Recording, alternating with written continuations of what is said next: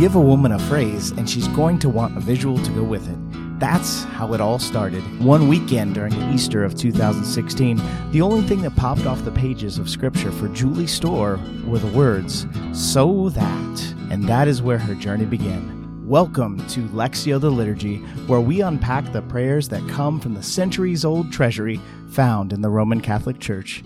And now, here's Julie Storr. Thanks for joining me. This week we celebrate the Epiphany of the Lord, the revealing of the Savior to the Magi. The word epiphany means manifestation, and for Christians, these manifestations are God revealing his light and presence through Jesus to the world. There are many epiphanies in Scripture, including the baptism of Jesus and the miracle at the wedding feast in Cana. And as I meditated on this prayer, the collect for the vigil of the Epiphany of the Lord, I saw Epiphany not through the journey of the Magi, but through the star.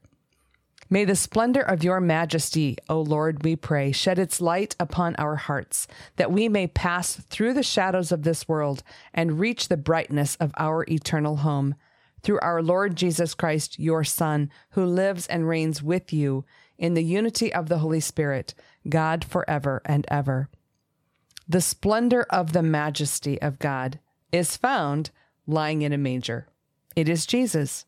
Splendor is the same word in English and Latin and can be thought of as magnificence. The light of this splendor is faith.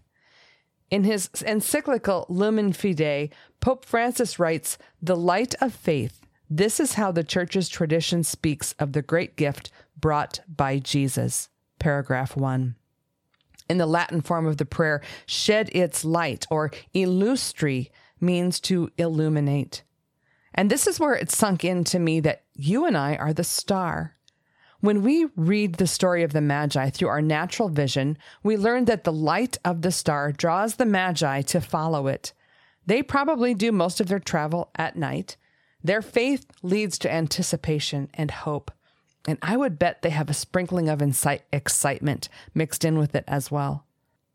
Now let's look at the story through supernatural eyes. The light of the star is God's faith in our hearts. We shine or illuminate. This is the same light that captured the hearts of the Magi.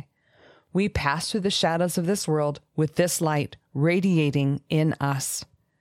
Notice that the prayer does not say that there will be no shadows or tests or trials.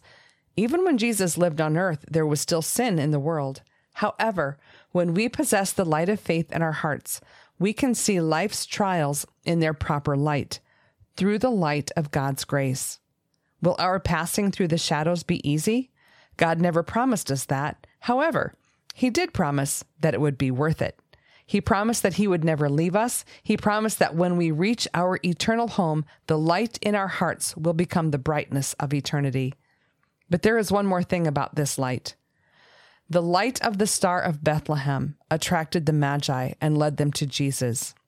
How bright is your light? If someone is looking for a light in their darkness, will they be able to find you?